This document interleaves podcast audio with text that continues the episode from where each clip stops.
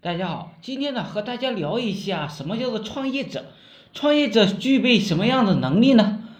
今天接下来我们来分析一下，现在是大到国家，小到个人啊，都在谈论着创业，因为创业可以改变个人、家庭的命运，但是很少有人知道创业者需要具备怎样的才能，才能够真正的成功创业，因为现在学校里、公司里没有这样的课程来传授给创业者。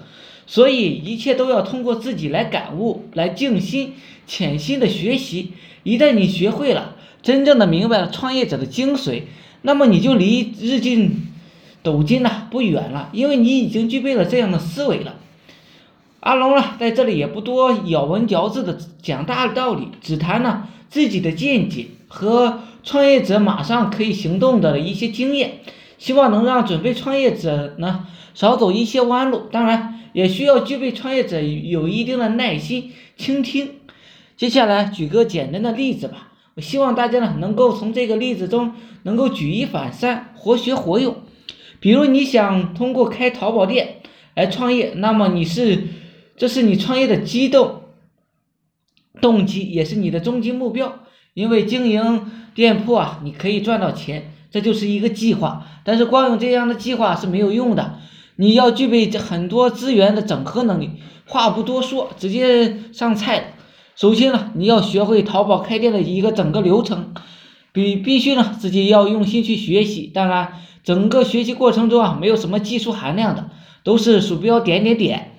开流店流程啊，还包括如何跟客户打交道，如何处理中差评，如何跟快递公司打交道，如何跟上游货源公司呢打交道。具体到每一个点啊，因为这时间的关系啊，我也就不做详细的解解说了。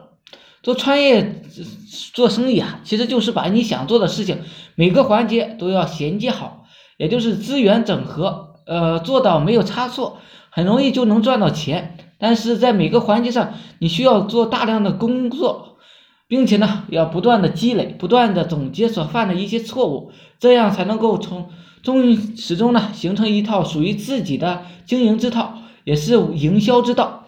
每个行业都会有同样的道理，只要你知道了怎么回事，这就简单了。因为万变不离其宗，找到那条最核心的理念就不会太难。大项目有大项目的资源整合，小项目呢有小项目的资源整合。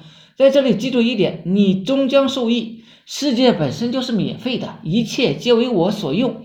所以啊，在文章的末尾啊，送给大家一句话：创业难，难于上青天；创业易，做好每一个环节即可成功。